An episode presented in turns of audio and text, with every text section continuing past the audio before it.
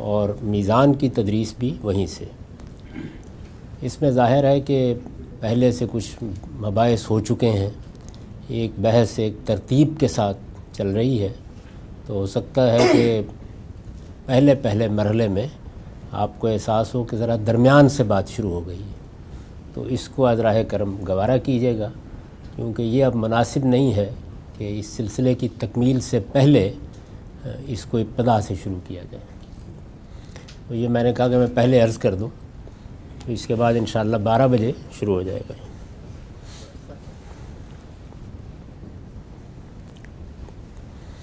آپ نے یہ بتا دیا کہ اس کا کیا ہوگا؟ چالیس منٹ یہ رہے گی، اس کے بعد دس منٹ کا وقفہ، کیونکہ مسلمان اس سے زیادہ وقت کھائے پیے بغیر نہیں رہ سکتے۔ پھر سوالات ہوں گے غالباً۔ پچاس چالیس منٹ۔ پچاس اور چالیس نبے منٹ کا یہ ہوگا سارا سیشن اور اس کے بعد ہم نماز یہاں پڑھا کریں گے ان شاء اللہ نزیز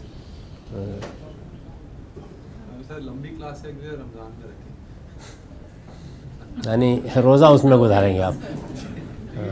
اور لوگوں کو اس کے دوران میں سونے کی سہولت فراہم کی جائے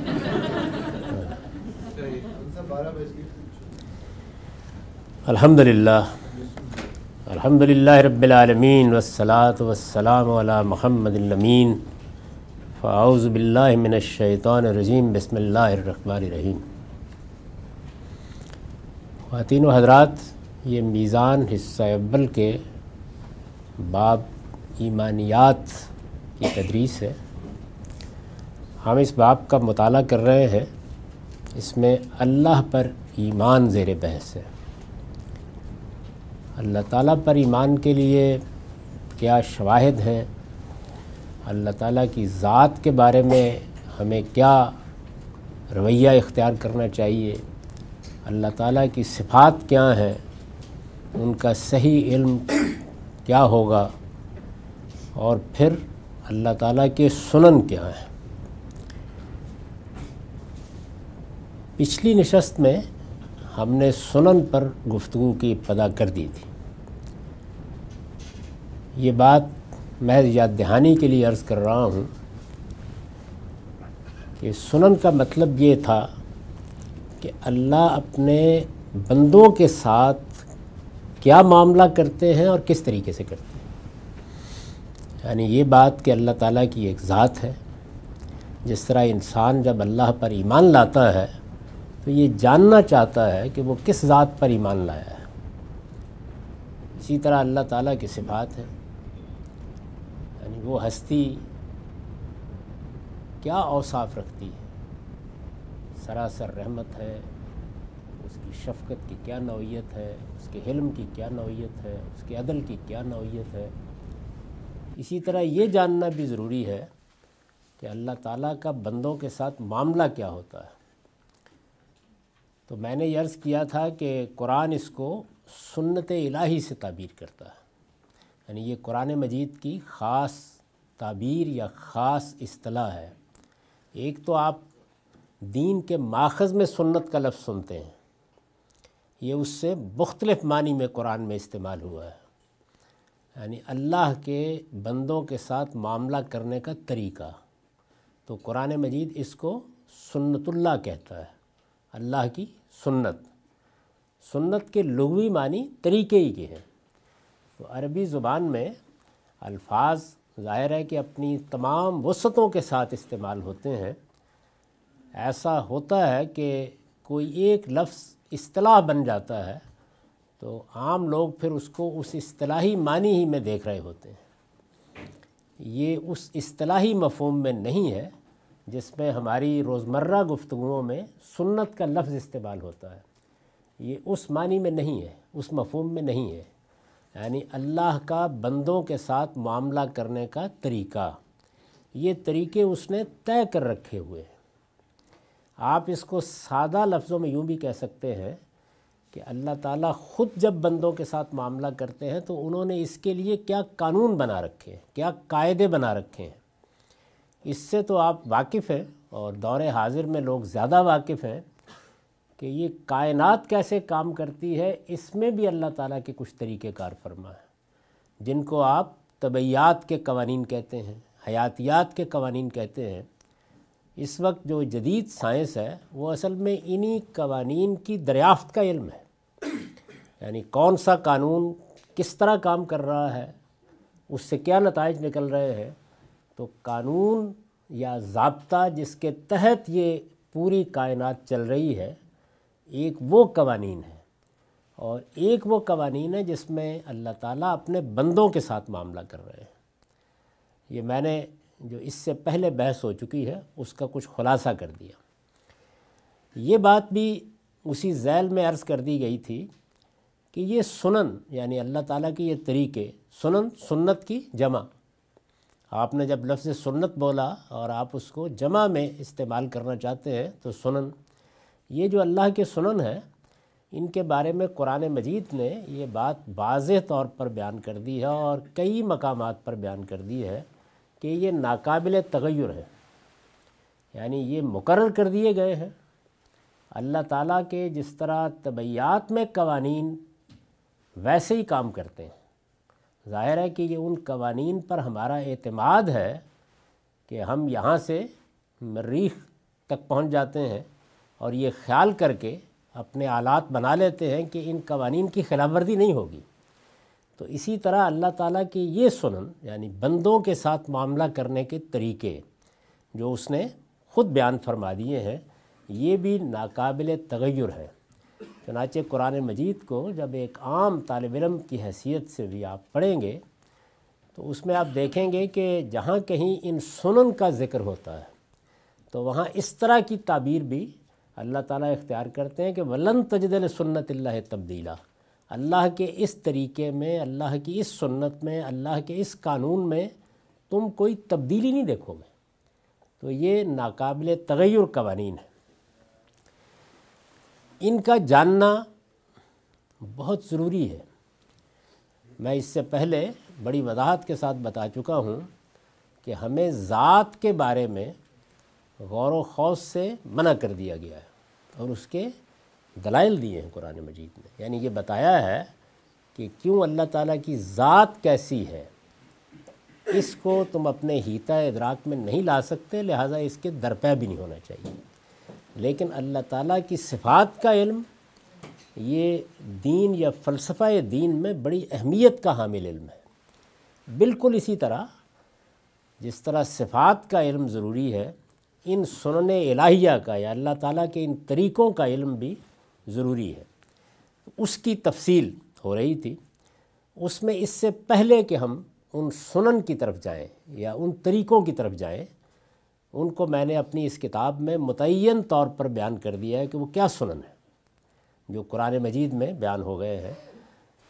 تو میں نے یہ عرض کیا تھا کہ اس سے پہلے ہم کچھ مقدمات سمجھیں گے۔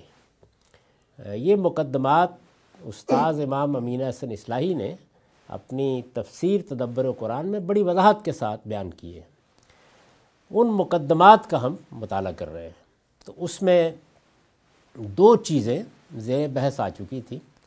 اب تیسری چیز زیر بحث ہے۔ اس میں وہ لکھتے ہیں کہ قرآن مجید میں جہاں جہاں اللہ تعالیٰ کی مطلق مشیت کا بیان ہوا ہے، مطلق مشیت یعنی یہ بات بیان ہوئی ہے کہ اللہ یہ چاہتا ہے یا اللہ جو چاہے چاہتا ہے۔ اکثر و بیشتر جگہوں پر قرآن مجید میں یہ بالکل اطلاق بیان ہو جاتا ہے۔ اطلاق کا مطلب ہے کہ بغیر کسی قید شرط کے بیان ہو جاتا ہے۔ اللہ جو چاہتا ہے کرتا ہے۔ تو یہ مطلق مشیت کا بیان ہے۔ جہاں جہاں اللہ تعالیٰ کی مطلق مشیت کا بیان ہوا ہے، اس کے معنی صرف یہ ہے کہ اس کی مشیت کو اس کے سوا کوئی دوسرا روک یا بدل نہیں سکتا۔ یعنی یہ کیوں کہتے ہیں اللہ تعالیٰ؟ وہاں اگر اس کو آپ کانٹیکسٹ میں رکھ کے دیکھیں یعنی بات جس سیاق و سباق میں کہی جا رہی ہے، وہ یہ سیاق و سباق ہے کہ لوگ متنبع ہو جائیں۔ میں اگر کوئی چیز چاہوں گا، میں اگر کچھ کرنے کا فیصلہ کروں گا، اللہ تعالیٰ کہتے ہیں، تو اس کو کوئی روک یا بدل نہیں سکتا۔ یہ کیوں کہنے کی ضرورت پیش آتی ہے؟ یہ اس لیے کہنے کی ضرورت پیش آتی ہے کہ دنیا میں مذہب کی تاریخ یہ بتاتی ہے کہ انسان اس طرح کے توہمات میں مبتلا ہو جاتا ہے۔ فلاں معاملے میں فلاں ہستی دخیل ہو جائے گی۔ فلاں حضرت اللہ تعالیٰ کا ہاتھ پکڑ لیں گے۔ وہ یہ کرنا چاہیں گے تو روک کون سکتا ہے؟ بعض ہستیوں کے بارے میں اس طرح کے عقائد لوگ اختیار کر لیتے ہیں۔ مذہب کی پوری تاریخ یہی بتاتی ہے۔ آپ نے دیکھا ہوگا کہ ہے تو بڑا آمیانہ سا شعر، لیکن وہ بھی ایک نقطہ نظر کو بیان کرتا ہے۔ کہ اللہ کے پکڑے چھڑا لے محمد محمد کے پکڑے چھڑا کوئی نہیں سکتا۔ ہے تو یہ آمیانہ سا شعر، لیکن یہ کہ یہ ایک نقطہ نظر کو بیان کرتا ہے۔ تو یہ میں نے مثال کے طور پر عرض کیا کہ اس طرح کے تصورات مذہبی گروہوں میں پیدا ہو جاتے ہیں۔ کچھ ہستیوں کے بارے میں، کچھ غیر معمولی شخصیات کے بارے میں، اور بعض موقعوں پر شخصیات سے قطع نظر اپنے توہمات سے بعض بت تراش لیے جاتے ہیں اور پھر ان کے بارے میں بھی ایسے ہی تصورات قائم کر لیے جاتے ہیں۔ تو اس کی نفی کے لیے اللہ تعالیٰ یہ کہتے ہیں کہ میری مشیت، میرا ارادہ، میرا فیصلہ یہ حتمی ہوتا ہے۔ اس کو کوئی بدل نہیں سکتا یا روک نہیں سکتا مجھے اس سے۔ تو یہ بات اس سیاق میں کہی جاتی ہے۔ یہ معنی نہیں ہے یعنی اس کے معنی صرف یہ ہے کہ اس کی مشیت کو اس کے سوا کوئی دوسرا روک یا بدل نہیں سکتا۔ یہ معنی نہیں ہے کہ اس کی مشیت سرے سے کسی عدل و حکمت کی پابندی نہیں ہے۔ یعنی اس کا مطلب یہ نہیں ہے کہ اللہ تعالیٰ جو چاہتا ہے الل ٹپ چاہتا ہے۔ یہ مطلب نہیں ہے اس کا۔ یعنی جب وہ یہ کہتے ہیں کہ میں جو چاہتا ہوں کرتا ہوں، تو اس کا مطلب یہ ہوتا ہے کہ میرے چاہنے میں کوئی دوسرا رکاوٹ نہیں ڈال سکتا۔ اس کا مطلب یہ نہیں ہوتا کہ میں جو کچھ چاہتا ہوں اس میں نہ کسی عدل کا خیال کرتا ہوں، نہ کسی حکمت کو ملحوظ رکھتا ہوں، نہ کسی قانون کی پابندی کرتا ہوں۔ اس کا مطلب یہ نہیں ہوتا۔ یعنی اللہ تعالیٰ کے چاہنے کے قوانین ہیں، وہ کیسے چاہتے ہیں، کس ضابطے کے مطابق چاہتے ہیں، کس حکمت کے تحت چاہتے ہیں، کس طرح عدل و انصاف کے مطابق معاملہ کرتے ہیں، وہ تفصیل الگ ہے۔ لیکن جب اس طرح کا جملہ کوئی آدمی پڑھتا ہے، تو وہ بعض اوقات اس غلط فہمی میں مبتلا ہو جاتا ہے۔ یہ معنی نہیں ہے کہ اس کی مشیت سرے سے کسی عدل و حکمت کی پابندی نہیں ہے۔ اللہ تعالیٰ عادل اور حکیم ہے۔ یہ بات جگہ جگہ واضح کی گئی ہے کہ جس پروردگار کے بارے میں تم جاننا چاہتے ہو، جس ہستی کو تم اس کائنات کا خالق سمجھتے ہو، اس کے بارے میں یہ کبھی گمان نہ کرنا۔ کہ وہ عادل اور حکیم نہیں ہے۔ وہ عادل بھی ہے، وہ حکیم بھی ہے۔ یعنی وہ جب یہ کہے گا کہ میں جو چاہتا ہوں، کرتا ہوں، تو وہ دوسری جگہ بتا چکا ہے کہ وہ کوئی کام خلاف عدل نہیں کرتا، کوئی کام خلاف حکمت نہیں کرتا۔ وہ عادل اور حکیم ہے۔ اس کا کوئی کام بھی عدل اور حکمت سے خالی نہیں ہوتا۔ اس وجہ سے جہاں کہیں بھی اس نے اپنی مشیت کو بیان فرمایا ہے، اس کو اس قانون عدل و حکمت ہی کے تحت سمجھنا چاہیے، جس کے تحت اس نے اس دنیا کے نظم کو چلانا پسند فرمایا ہے۔ یعنی جب دس جگہ یہ بات واضح کر دی ہے کہ اس کائنات کا خالق عادل ہے، اس کائنات کا خالق علیم و حکیم ہے، دس جگہ یہ بات واضح کر دی ہے، تو اب اگر کسی جگہ بھی آپ یہ پڑھتے ہیں کہ اللہ جو چاہتا ہے کرتا ہے یا اس کی مطلق مشیت کا کہیں بیان ہے، تو اس کو اس قانون عدل و حکمت ہی کے تحت سمجھنا چاہیے۔ یعنی ایک عاقل انسان جو قرآن مجید کے اوپر نظر رکھتا ہے، اس کو یہ جان لینا چاہیے کہ جب اللہ تعالیٰ یہ کہہ رہے ہیں، تو وہ اپنے قانون عدل و حکمت کے تحت ہی معاملہ کریں گے۔ یعنی ان کا چاہنا عدل اور حکمت سے بالا تر نہیں ہو جائے گا۔ کیونکہ یہ دوسری بات بھی انہوں نے ہی فرمائی ہوئی ہے۔ تو ایسا بارہ ہوتا ہے کہ ہم ایک موقع پر اپنے کسی مدعا کا اظہار کرتے ہیں، لیکن یہ جانتے ہیں کہ ہم دس جگہ وضاحت کر چکے ہیں کہ اس مدعا کو کن حدود میں لینا چاہیے۔ تو یہی طریقہ قرآن مجید میں اختیار کیا گیا ہے۔ یہ خیال کرنا کسی طرح صحیح نہیں ہے کہ اپنی جو سنت اس نے خود جاری کی ہے اور جس قانون عدل کو اس نے خود پسند فرمایا ہے، اپنی مشیت کے زور سے خود ہی اس کو توڑ دے گا۔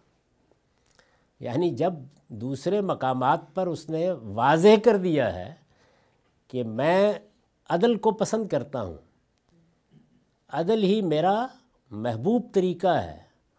میں کبھی کوئی کام خلاف حکمت نہیں کرتا۔ میری حکمت بے پایاں ہے۔ تو پھر یہ کوئی اچھا طریقہ نہیں ہوگا۔ کہ ہم اس طرح کے آیت کو اس کے کانٹیکس سے سیاق و سباق سے ہٹا کے اس کو کوئی دوسرے معنی پہنا دے مثلا اللہ تعالیٰ نے یہ جو فرمایا ہے کہ وہ جس کو چاہتا ہے ہدایت دیتا ہے۔ یہ قرآن مجید میں یہ بیان آپ کو ملے گا۔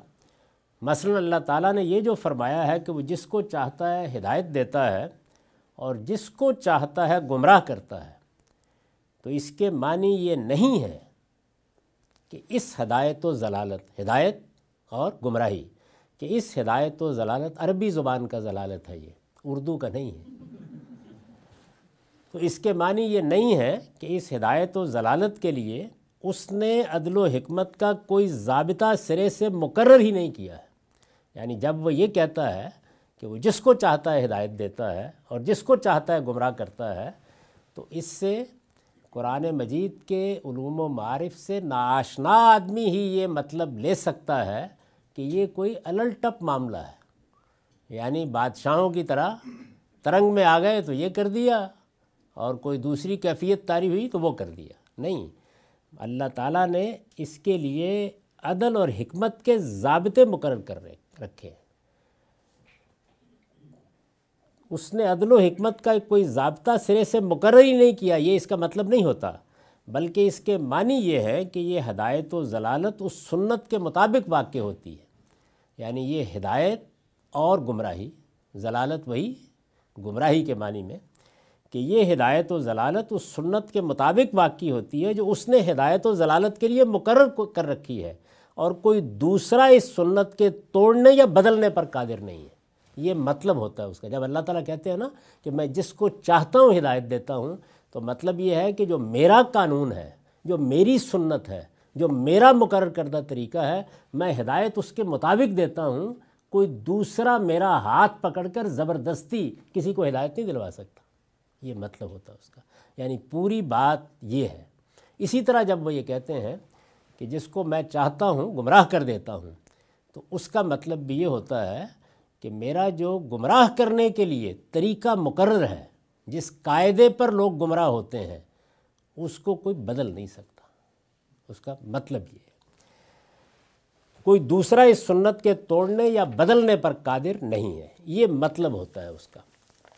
اس کے بعد جو چوتھی چیز ہے وہ یہ ہے کہ قرآن مجید میں بعض افعال اللہ تعالیٰ نے اپنی طرف منسوخ فرمائے یعنی اللہ یہ کرتا ہے، اللہ وہ کرتا ہے۔ ایک تو ہے سنت۔ سنت کا مطلب کیا؟ سنت کا مطلب یہ ہے کہ اللہ کا مقرر کردہ طریقہ۔ تو اس میں میں نے یہ عرض کیا کہ اللہ تعالیٰ کا جو مقرر کردہ طریقہ ہے، اس طریقے کے لیے جو قاعدے ضابطے مقرر ہیں، وہ اللہ تعالیٰ نے عدل و حکمت کے مطابق مقرر کیے ہوئے ہیں۔ اب یہ چوتھی چیز جو زیر بحث ہے، مقدمات میں پھر عرض کر دوں کہ ابھی ہم سنن کا مطالعہ نہیں کر رہے، بلکہ اس سے پہلے جو چیزیں ذہن نشین ہونی چاہیے، جو بنیادی مقدمات سامنے رہنے چاہیے، ان پر ایک نظر ڈال رہے ہیں۔ قرآن مجید میں بعض افعال اللہ تعالیٰ نے اپنی طرف منسوخ فرمائے ہیں، لیکن ان سے اصل مقصود، جیسا کہ ہم نے اوپر اشارہ کیا ہے، ان افعال کی نسبت نہیں ہے۔ یعنی اللہ تعالیٰ کہتے ہیں، میں یہ کرتا ہوں۔ تو تدبر سے یہ معلوم ہوتا ہے کہ اللہ تعالیٰ کی طرف ان کی نسبت کی نوعیت یہ نہیں ہوتی کہ وہ اللہ تعالیٰ براہ راست کر رہے ہوتے ہیں، بلکہ انہوں نے جو قانون بنا دیا ہوتا ہے، جب کوئی کام اس کے تحت ہوتا ہے تو وہ اسے اپنی طرف منسوخ کرتے ہیں۔ یعنی طبعیات کی دنیا میں جیسے اللہ نے قانون بنا دیا کہ پانی اپنی سطح ہموار رکھے گا یا کوئی چیز اوپر سے گرائی جائے گی تو وہ نیچے کی طرف آئے گی، اوپر نہیں چلی جائے گی۔ تو یہ جو قانون ہے، یہ بنا دیا گیا ہے۔ لیکن کسی موقع کے اوپر اس قانون کی نسبت بیان کرنی ہو تو ہم عام گفتگو میں کہتے ہیں کہ اللہ تعالیٰ سیب کو نیچے گراتا ہے۔ یہ قانون کا بیان ہے، لیکن اللہ تعالیٰ کی طرف اس کی نسبت ہوتی ہے۔ تو یہاں تو کوئی اشکال پیدا نہیں ہوتا یعنی بات واضح ہی رہتی ہے۔ لیکن بعض ایسے اخلاقی امور ہیں جس میں یہی اسلوب اللہ تعالیٰ اختیار کر لیتے ہیں۔ اس کو بھی سمجھ لینا چاہیے۔ قرآن مجید میں بعض افعال اللہ تعالیٰ نے اپنی طرف منسوخ فرمائے ہیں، لیکن ان سے اصل مقصود، جیسا کہ ہم نے اوپر اشارہ کیا ہے، ان افعال کی نسبت نہیں ہے۔ یعنی وہ اللہ نے اپنی طرف ہی منسوخ کیے ہیں، لیکن یہ نسبت مقصود نہیں ہے۔ بلکہ ان ضابطوں اور ان قوانین کی نسبت ہے جن کے تحت وہ افعال واقع ہوتے ہیں۔ یعنی چونکہ کچھ قاعدے، ضابطے اور قوانین بنا دیے گئے ہیں، جیسے ابھی ہم نے دیکھا کہ ہدایت کا ایک قانون ہے۔ وہ قانون کے مطابق ہدایت ملے گی۔ جیسے پانی اپنی سطح ہموار رکھتا ہے قانون کے مطابق، ایسے ہی اگر کوئی شخص اس قانون کی پابندی کرے گا تو اسے ہدایت ملے گی۔ اور اگر کوئی اس قانون کی خلاف ورزی کرے گا تو اس کو گمراہی میں گرا دیا جائے گا۔ یہ ہوگا قانون کے مطابق، لیکن اللہ تعالیٰ اس کو اپنی طرف نسبت دیتے ہیں کیونکہ قانون ان کا بنایا ہوا ہے۔ تو یہ نسبتیں بھی قرآن مجید میں بیان ہوتی ہیں۔ چونکہ وہ ضابطے اور قاعدے خود اللہ تعالیٰ ہی کے ٹھہرائے ہوئے ہیں یعنی وہ ضابطے اور قوانین کسی اور نے نہیں بنا دیے اللہ تعالیٰ ہی کے ٹھہرائے ہوئے ہیں۔ اس وجہ سے کہیں کہیں اللہ تعالیٰ نے ان کے تحت واقع ہونے والے افعال کو بھی اپنی طرف منسوب کر دیا ہے۔ یعنی چونکہ ضابطہ اللہ کا بنایا ہوا ہے، قانون اللہ کا بنایا ہوا ہے، اس کے مطابق ایک معاملہ ہو رہا ہے۔ تو وہ بیان کرتے وقت قرآن مجید میں اس کی نسبت اپنی طرف کر دیتے ہیں۔ یعنی دو چیزوں کو بیان کرنے کے یہ طریقے ہو سکتے ہیں اور یہ ہماری زبان میں بھی ہے ایک طریقہ یہ ہے کہ ہم یہ کہیں کہ ہر چیز نیچے کی طرف گرتی ہے یہ اللہ کا قانون ہے؟ اور ایک یہ کہ کسی موقع پر کہا جائے کہ یہ تم نے دیکھا نہیں کہ میں نے سیب کو نیچے کی طرف گرا دیا تو یہ اصل میں اس فعل کی نسبت اصل میں قانون کے پہلو سے ہے۔ یہ وہ چیزیں ہیں جن کے بارے میں بڑی غلط فہمیاں واقع ہوئی ہیں۔ یعنی آدمی اچانک قرآن مجید کو اٹھاتا ہے اور وہ کسی موقع کے اوپر اس طرح کی کوئی چیز پڑھتا ہے اور پھر صرف یہ نہیں کہ ایک عام آدمی کی حیثیت سے، بلکہ ہمارے ہاں علم کلام کے، فلسفے کے، باقاعدہ مکاتب فکر ان آیات کے غلط مفہوم پر قائم ہو گئے۔ تو اس لیے ان مقدمات کو سمجھنا بہت ضروری ہے۔ اس وجہ سے کہیں کہیں اللہ تعالیٰ نے ان کے تحت واقع ہونے والے افعال کو بھی اپنی طرف منسوب کر دیا ہے۔ یعنی وہ بات تو قانون کے لحاظ سے ہو رہی ہے۔ جو دنیا میں ضابطہ مقرر ہے، پانی اس کے تحت اپنی سطح ہموار کر رہا ہے۔ لیکن ایک اعلیٰ ادبی اسلوب کی حامل کتاب میں یا گفتگو کرتے ہوئے اللہ تعالیٰ اس کو اپنی طرف نسبت دے دیتے ہیں۔ مثلا فرمایا ہے، فلما زاغو ازاغ اللہ قلوب جب وہ کج ہو گئے یعنی انہوں نے ٹیڑھ اختیار کر لی، جب انہوں نے اپنا راستہ خراب کیا، تو اللہ نے ان کے دل کج کر دیے۔ یعنی اللہ نے ان کے دلوں کو ٹیڑھا کر دیا۔ تو اب یہ دیکھیے کہ اس میں اللہ نے ان کے دلوں کو ٹیڑھا کر دیا ازاغ اللہ قلوب اس میں فعل کی نسبت اللہ تعالیٰ نے اپنی طرف کی ہے۔ جبکہ یہ کام کیسے ہوتا ہے؟ یہ اس قانون کے مطابق ہوتا ہے جس میں جس وقت انسان ٹیڑھ اختیار کرنے کا فیصلہ کر لیتا ہے، وہ اس بات پر اصرار شروع کر دیتا ہے کہ مجھے غلط راستے پر چلنا ہے۔ تو اللہ تعالیٰ کا ایک قانون ہے، جس کی دوسری جگہ تفصیل کر دی ہے۔ وہ روبہ عمل ہو جاتا ہے۔ یعنی جب میں نے یہ فیصلہ کر لیا کہ میں اب شر ہی کا راستہ اختیار کروں گا، مجھے اب شیطنت ہی میں زندگی بسر کرنی ہے۔ مجھے توجہ دلائی گئی، میرے ضمیر کی آواز آئی، میرے گرد و پیش سے بہت کچھ کہا گیا۔ میں نے اسے درخور اتنا نہیں سمجھا، اصرار کیا اس بات پر۔ تو ایک وقت تک مہلت ملتی ہے۔ اس کے بعد اللہ تعالیٰ کا قانون روبہ عمل ہو جاتا ہے۔ عام زندگی میں بھی آپ اس کا مشاہدہ کرتے ہیں کہ ایک آدمی نے ایک طبیب کے پاس جا کے بتایا کہ یہ یہ مسائل کچھ پیدا ہونے کے امکانات ہیں۔ تو انہوں نے کہا کہ دیکھیے، آپ فلاں فلاں چیزوں سے پرہیز کیجیے گا، فلاں فلاں معاملے میں احتیاط کیجیے گا، حفظان صحت کے یہ قاعدے ہیں، ان کو پیش نظر رکھیے گا۔ اب یہ قوانین ہے ان کے تحت کچھ نتائج نکلنے ہیں۔ تو بسا اوقات ان نتائج کو بھی اس آدمی کی طرف منسوخ کر دیا جاتا ہے۔ وہ قانون سے نکل رہے ہوتے ہیں۔ تو اسی طرح کا معاملہ اللہ تعالیٰ بھی کرتے ہیں۔ یعنی بیان میں۔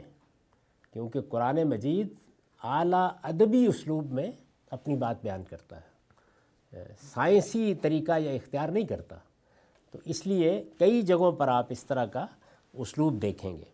تو یہاں جو یہ کہا کہ اذاغ اللہ قلوبہم، اللہ نے ان کے دل ٹیڑے کر دیے، معاف کیجیے۔ تو اس کا مطلب یہ ہے کہ وہ قانون جو دلوں کے ٹیڑے ہو جانے کا باعث بنتا ہے، وہ اللہ ہی کا بنایا ہوا قانون ہے، وہ روبہ عمل ہو گیا۔ فلما زاگو یہاں بھی دیکھیے کیا ہوا۔ جب وہ ٹیڑے ہوئے، جب انہوں نے ٹیڑھ اختیار کر لی اب کیا ہوگا؟ بیچ میں سے ایک پوری داستان حذف کر دی یعنی ٹیڑے ہونے کا فیصلہ کر لیا۔ ضمیر کی آواز آئی، اس کو دبا دیا، اس کا گلا گھونٹ دیا۔ کسی نے توجہ دلائی، بات سننے کے لیے تیار نہیں ہوئے۔ کسی سالے انسان نے ٹوکا، اس کے درپے ہو گئے۔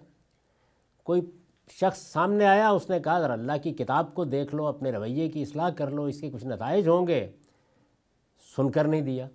یہ رویہ جب آہستہ آہستہ پختہ ہوتا چلا جاتا ہے، تو ایک وقت کے بعد اللہ تعالیٰ کی غیرت گوارہ نہیں کرتی کہ اب اس کے لیے ہدایت کا راستہ کھولا جائے۔ تو دنیا میں ہوتے ہوئے ہی اللہ تعالیٰ دل پر مہر کر دیتے ہیں یا دل ٹیڑھا کر دیتے ہیں۔ یعنی اب ٹیڑھ ہی اس کے لیے زندگی کی سب سے بڑی چیز بن جاتی ہے۔ چنانچہ وہ اسی میں جیتا اور اسی میں مرتا ہے۔ تو یہاں پر بھی اللہ تعالیٰ نے ایک فعل جو قانون کے مطابق ہوا ہے، اس کی نسبت اپنی طرف کی ہے۔ اس طرح کے مواقع پر عموماً قرآن مجید میں وہ اصول بھی بیان کر دیا جاتا ہے، جس کے تحت وہ فعل واقع ہوتا ہے۔ یعنی اللہ تعالیٰ صرف یہی نہیں کرتے کہ عام جو قوانین ہیں، ان کی طرف تدبر کے لیے اشارہ کرتے ہیں، بلکہ بعض موقعوں کے اوپر جہاں یہ بات بیان ہوتی ہے وہاں وہ قاعدہ کیا ہے جس کے تحت ہو رہا ہے، اس کو بیان بھی کر دیا جاتا ہے۔ بشرطے کہ آدمی چیزوں کو محض اچک لینے کا طریقہ اختیار نہ کرے، بلکہ جیسے کہ قرآن مجید نے کہا ہے کہ تدبر کا طریقہ اختیار کرے یعنی اللہ کی کتاب کو اس کے اندر اتر کر پڑھنا سیکھے۔ تو ایک مثال وہ تھی کہ فلما زاگو ازاغ اللہ قلوبہم، جب وہ ٹیڑے ہو گئے، جب وہ کج ہو گئے تو اللہ تعالیٰ نے ان کے دل کج کر دیے۔ دوسری مثال یا فرمایا ہے وہ نقلب و افیدہ تو ہم و اب ہوں اور ہم ان کے دل اور ان کی آنکھیں الٹ دیتے ہیں۔ یہ ہم الٹ دیتے ہیں۔ لیکن مطلب کیا ہے؟ مطلب یہ ہے کہ جو ہمارا قانون ہے، اس کے تحت الٹ دی جاتی۔ وہ قانون اپنا کام کر دیتا ہے۔ اس طرح کے مواقع پر عموماً قرآن مجید وہ اصول بھی بیان کر کر دیتا ہے جس کے تحت وہ فعل واقع ہوتا ہے۔ مثلا اس طرح کی کوئی بات کہہ دی جاتی ہے یعنی یہ بیان کیا کہ اللہ تعالیٰ گمراہ کرتا ہے، تو اس کے فوراً بعد اس طرح کا جملہ آ جاتا ہے کہ اللہ تعالیٰ نہیں گمراہ کرتا مگر فاسقوں کو۔ یعنی پیچھے آئے گا کہ اللہ تعالیٰ جس کو چاہتا ہے گمراہ کر دیتا ہے، لیکن فوراً بعد استدراک ہوگا۔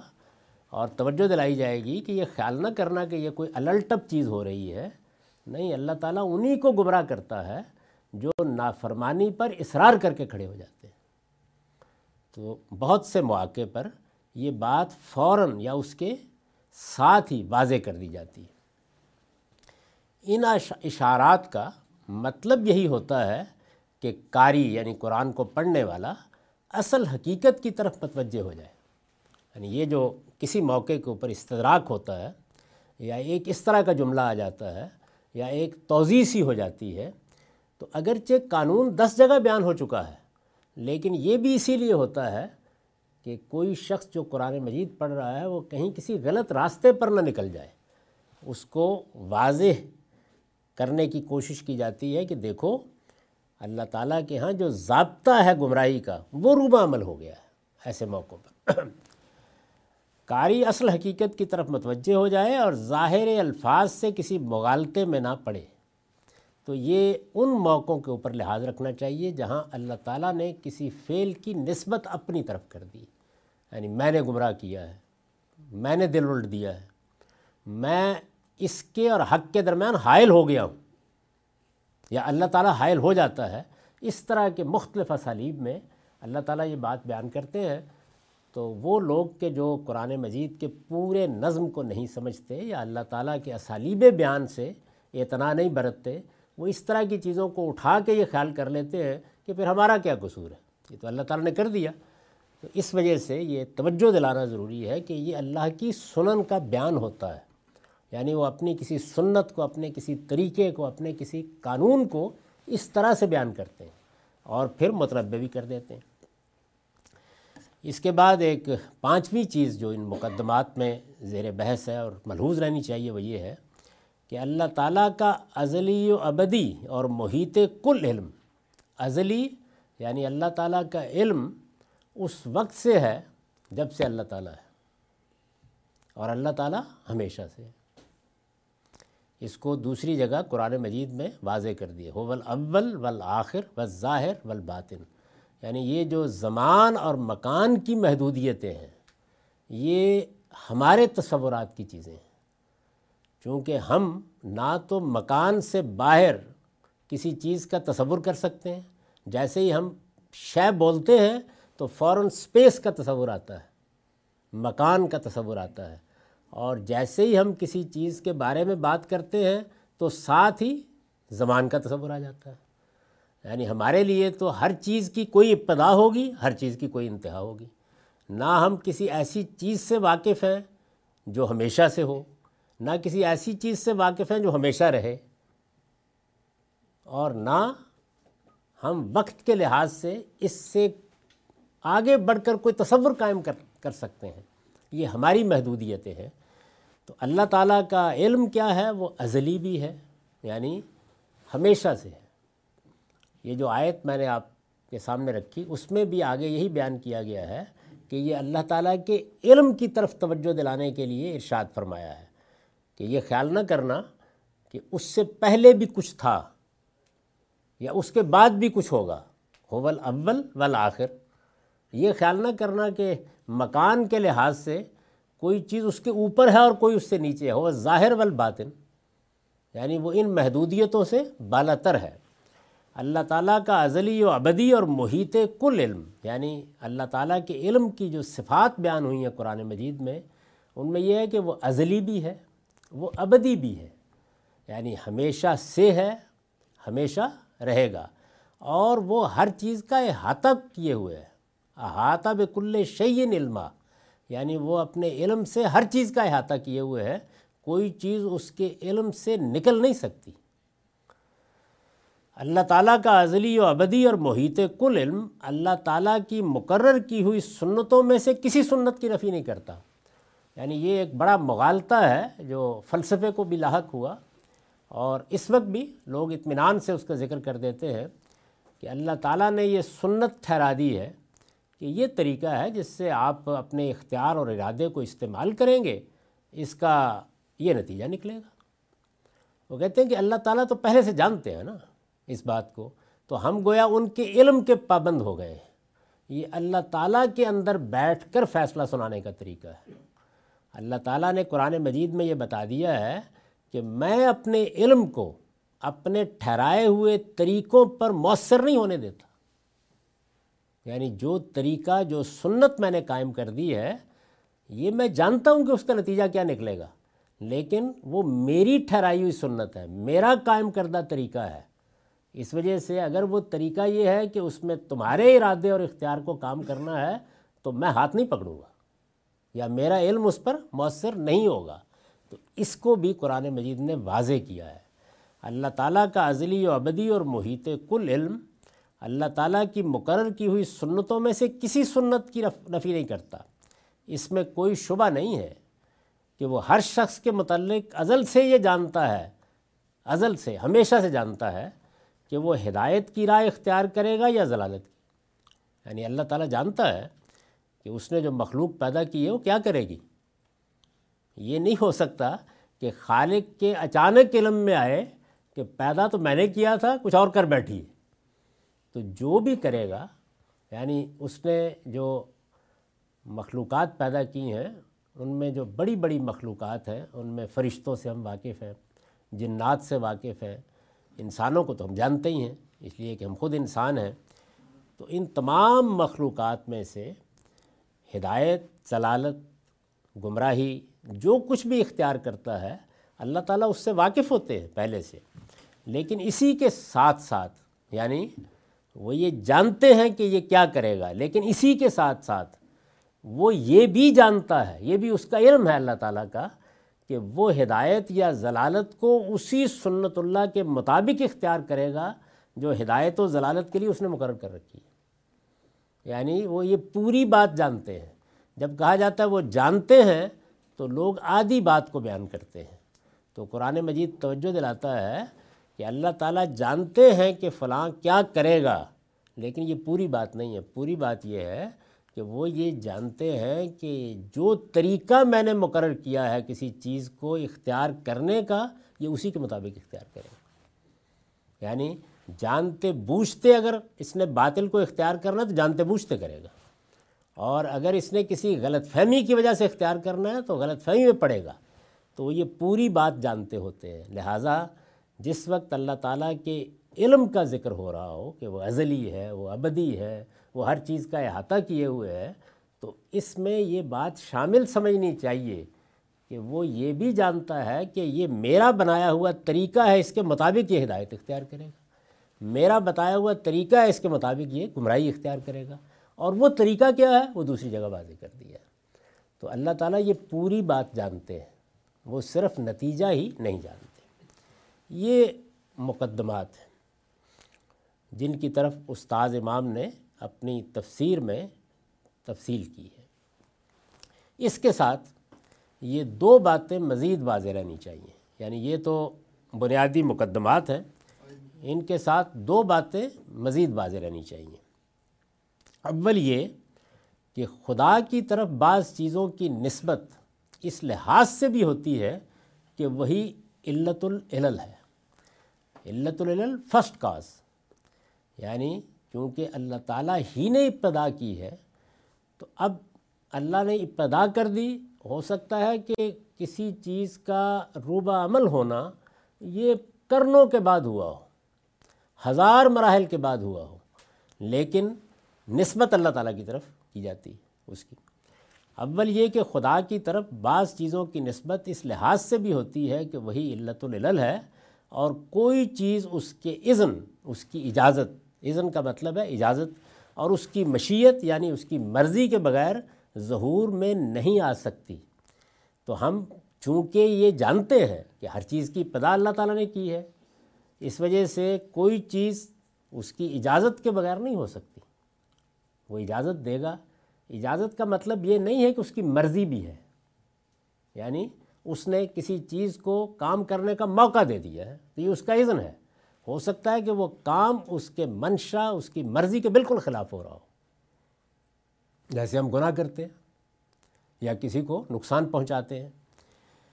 اور ہماری طرف اس لحاظ سے کہ ہم بعض اوقات ان میں سے کسی چیز کے مستق ہو جاتے ہیں۔ اب ایک ہی معاملہ ہوتا ہے۔ ایک وقت میں اللہ تعالیٰ کہیں گے، یہ میں کرتا ہوں۔ دوسری جگہ یہ کہیں گے، یہ بندہ کرتا ہے۔ تو میں کرتا ہوں کس لحاظ سے؟ ہے اس لیے کہ میں نے اذن نہ دیا ہوتا تو تم جسارت کیسے کر سکتے تھے یہ کرنے کی؟ اور بندہ کرتا ہے، اس لحاظ سے کہ فیل تو اصل میں بندے ہی سے صادر ہوا۔ تو یہ دونوں چیزیں بھی مغالطے کا باعث کرتی ہیں۔ چنانچہ فرمایا ہے، اب یہ قرآن مجید کی ایک آیت ہے۔ یہ سورہ نساء میں ہے، اٹھتر، اناسی آیت ہے۔ اور سورہ نساء قرآن مجید کی چوتھی سورہ ہے۔ وَإِن تُصِبْهُمْ حَسَنَةٌ يُقُولُوا حَاذِهِ مِنْ عِنْدِ اللَّهِ وَإِن تُصِبْهُمْ سَيِّئَةٌ يُقُولُوا هَاذِهِ مِنْ عِنْدِكَ قُلْ، كُلٌّ مِنْ عِنْدِ اللَّهِ فَمَا لِهَؤُلَاءِ الْقَوْمِ لَا يَكَادُونَ يَفْقَهُونَ حَدِيثًا مَا أَصَابَكَ مِنْ حَسَنَةٍ فَمِنَ اللَّهِ وما اصابك من سید فمن نفسک وارسلناک للناس رسولا وکفا باللہ شہیدہ اس کا صرف اس وقت ترجمہ سن لیجیے۔ اس پر تفصیلی بحث ہم اگلی نشست میں کریں گے۔ ترجمہ یہ ہے، زبان سے یہ تمہاری رسالت کا اقرار کرتے رسول اللہ علیہ وسلم کے بارے میں، زبان سے یہ تمہاری رسالت کا اقرار کرتے ہیں اور اگر انہیں کوئی کامیابی حاصل ہوتی ہے تو کہتے ہیں یہ خدا کی طرف سے ہے۔ اور اگر کوئی نقصان پہنچتا ہے تو کہتے ہیں یہ تمہاری وجہ سے۔ یہ رسول اللہ علیہ وسلم کے ساتھ ایک معاملہ پیش آ گیا، وہ زیر بحث ہے۔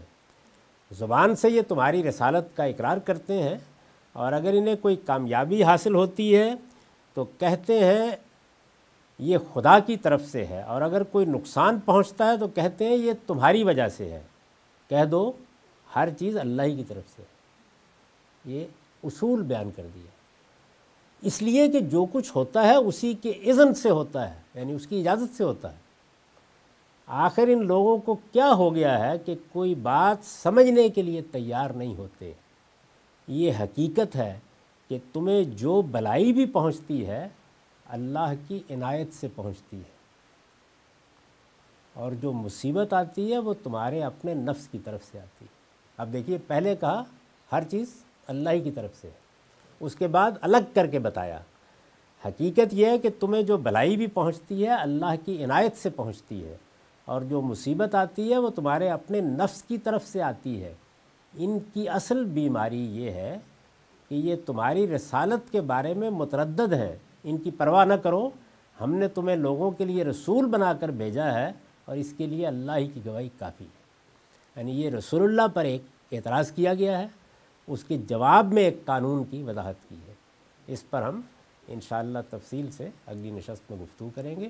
اقول و قولی حاضہ وسطر اللہ علی ولکم ولسائل مسلم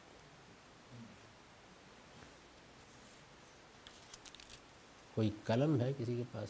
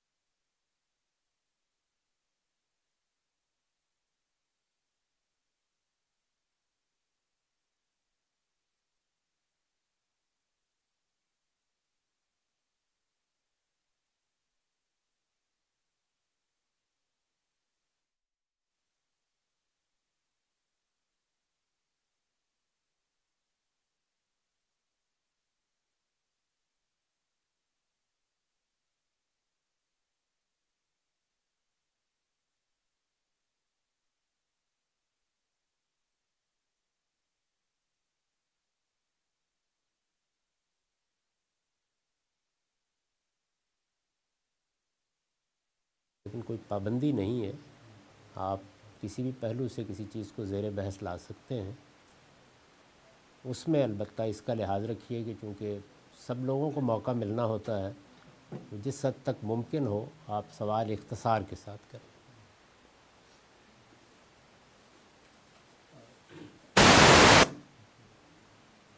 سوال میرا یہ تھا کہ آپ نے دو تین جگہوں پر یہ بیان کیا کہ اللہ تعالیٰ ہر معاملے کو حکمت اور عدل کے بیان ہو سکتا ہے، اس اللہ تعالیٰ کی صفتوں کے بیان میں اس کا شاید موقع ملے۔ لیکن کیا اللہ تعالیٰ کی ہر صفت مطلق نہیں ہے، بلکہ کچھ صفتیں حاوی ہیں تمام صفتوں کے پاس یعنی وہ تمام صفات جو اللہ تعالیٰ کے بارے میں بیان ہوئی ہیں، یا قرآن مجید نے ان کی وضاحت کی ہے، وہ ایک دوسرے کی نقیز نہیں ہے۔ یعنی یوں نہیں ہے کہ مشیت عدل سے بالا تر ہے۔ یا عدل کہیں اللہ تعالیٰ کی حکمت کو باطل کر دیتا ہے، اس کا مطلب یہ ہے کہ اللہ تعالیٰ کا جب آپ تصور کریں تو اس کی تمام صفات کے ساتھ کریں۔ یعنی چاہنے کو تو وہ چاہے تو یہ زمین و آسمان درہم برہم کر کے رکھ دے، کائنات کے پورے نظام کو معطل کر دے، اسی جگہ ایک قیامت برپا کر دے، یہ چاہنے کی کوئی حد نہیں ہے۔ لیکن اس کے بعد جب ہم یہ جانتے ہیں کہ وہ ہر چیز کر سکتا ہے تو ساتھ ہی ہمیں معلوم ہونا چاہیے کہ وہ اپنے وعدے کی خلاف ورزی نہیں کرتا۔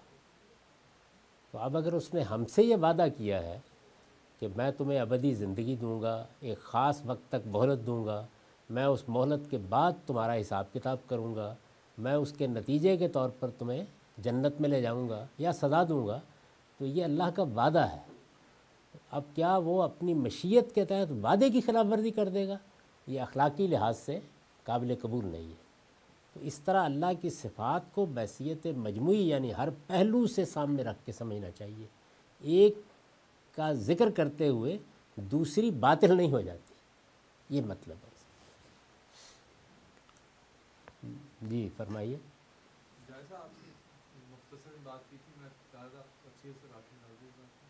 جیسا آپ نے ذکر کیا کہ اللہ تعالیٰ کی سنت کے مطابق ایک پروسیس سے گزرتی ہے چیز اور اس پروسیس میں کافی وقت لگ سکتا ہے۔ لیکن ہم یہ دیکھتے ہیں، قرآن میں یہ بھی اللہ تعالیٰ فرماتا ہے کہ میں جب کسی چیز کا ارادہ کرتا ہوں تو میں کہتا ہوں، کن فیکون وہ چیز ہو جاتی ہے۔ تو ان دونوں باتوں کو آپ ذرا کنیکٹ کریں گے کس طرح سے۔ سننے میں ہی لگتا ہے کہ دوسری مثال میں ایسا لگ رہا ہے کہ چشم زدن میں کوئی کام ہو گیا۔ نہیں، اس میں غلط فہمی ہے لوگوں کی۔ اس میں شبہ نہیں کہ اللہ تعالیٰ چشم زدن میں بھی بہت سے کام کرتے ہیں۔ مثلا قیامت کے بارے میں یہ کہا ہے کہ چشم زدن میں واقع ہو جائے گی۔ تو یہ اللہ تعالیٰ کے لیے کچھ مشکل نہیں ہے کہ وہ جس چیز کو چاہیں چشم زدن میں کر دیں، لیکن کن فیکون کا یہ لازمی مطلب نہیں ہے۔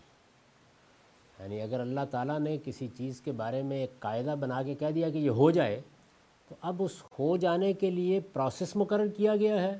ہو سکتا ہے وہ صدیوں پر بلکہ کرنوں پر مشتمل پروسیس ہو، اس میں ہو جائے گی۔ اور اگر کسی چیز کے بارے میں یہ طے کیا گیا ہے کہ وہ کل ہو جائے یا اگلے لمحے میں ہو جائے تو اگلے لمحے میں ہو جائے گی۔ تو یہ دونوں چیزیں جو ہیں، دونوں ہوتی رہتی ہیں۔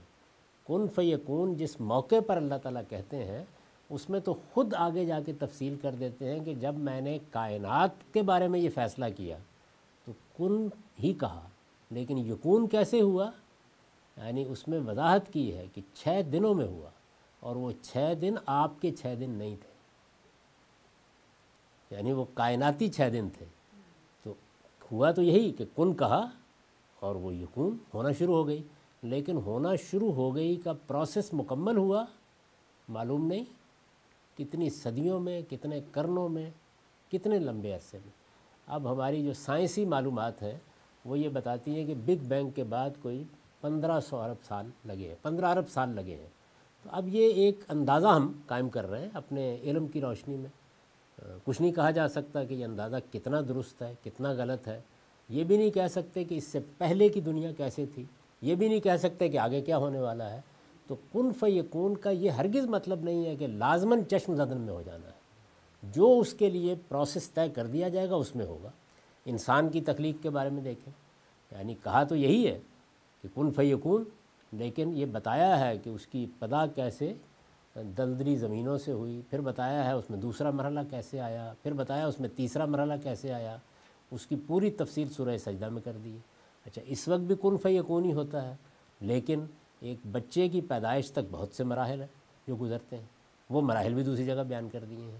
تو کن فیکون کا مطلب یہ ہے کہ اللہ کو کہیں جا کے اینٹ گارا نہیں لانا پڑتا، وہ جب کسی چیز کے بارے میں ارادہ کرتا ہے اور کہہ دیتا ہے کہ اس کے ارادے کے مطابق یہ ہو جائے تو جو پروسیس اس کے لیے مقرر کرتا ہے، اس کے مطابق ہو جاتی ہے۔ اگر اس نے انسانی بچوں کے لیے نو مہینے مقرر کیے ہیں، تو اس میں ہو جاتے ہیں۔ اور اگر کسی جانور کے بچے کے لیے تین سال مقرر کیے ہیں، تو اس میں ہو جاتا ہے۔ اور اگر پورے عالم کے لیے اس نے صدیاں اور کرنے مقرر کر دی ہیں تو اس میں ہو جاتا ہے۔ تو یہ تو دوسری جگہ بڑی وضاحت سے بیان کر دیا ہے کہ زمین آسمان بھی کن فیقونی کے نتیجے میں بنے ہیں، لیکن اس میں چھ دن لگے۔ اور یہ چھ دن ہم زمین پر رہنے والوں کے دن نہیں۔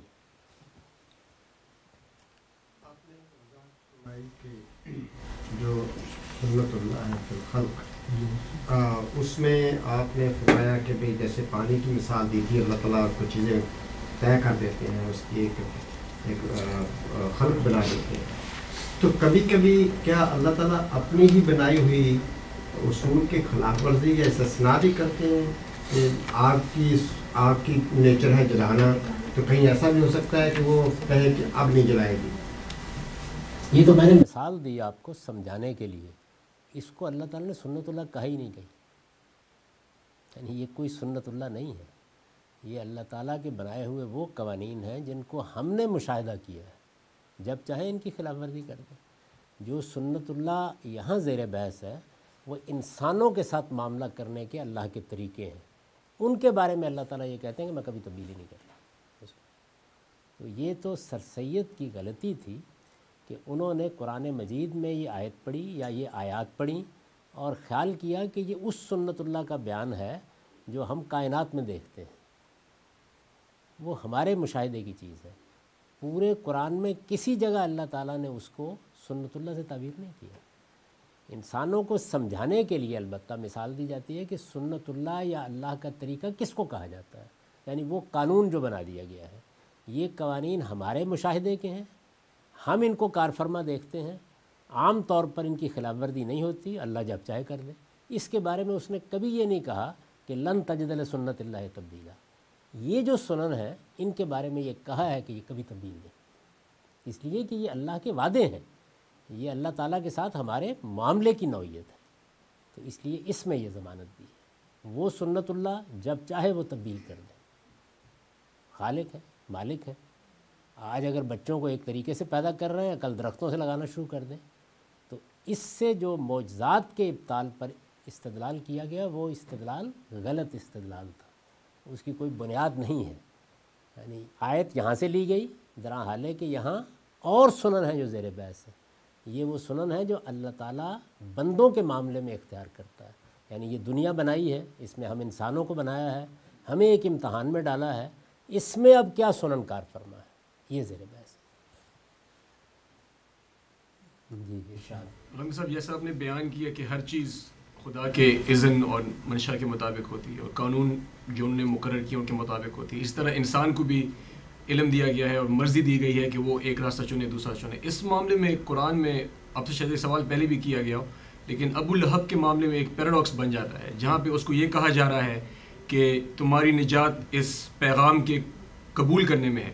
اور اسی پیغام میں یہ بھی بتایا جا رہا ہے کہ تمہارا جو انجام ہے وہ جہنم ہے۔ جیسے کہ کسی کو کہا جائے کہ تم ایمان لاؤ کہ یہ کتاب جو ہے یہ اس میز سے نہیں ہٹ سکتی، لیکن اس ایمان لانے کے لیے ضروری ہے کہ تم اس کتاب کو ہٹا کے دکھاؤ۔ تو وہ اس مان کو کیسے سمجھا جائے؟ نہیں، یہ موقع کے لحاظ سے دو الگ الگ باتیں ہیں یعنی رسالت آپ صلی اللہ علیہ وسلم، بلکہ تمام رسولوں کے بارے میں یہ قانون بیان ہوا ہے کہ وہ جب آتے ہیں تو اپنے مخاطبین کو دعوت دیتے ہیں، خبردار کرتے ہیں، استدلال بھی سنتے ہیں، جواب بھی دیتے ہیں اس عرصے میں دعوت دی جا رہی ہوتی۔ ہے اور ہر ایک کے لیے موقع ہوتا ہے کہ وہ اس سے فائدہ اٹھائے، اور اللہ کا جو قانون ہے، ہدایت پانے کا اس کی پیروی کرتے ہوئے ہدایت پا لے۔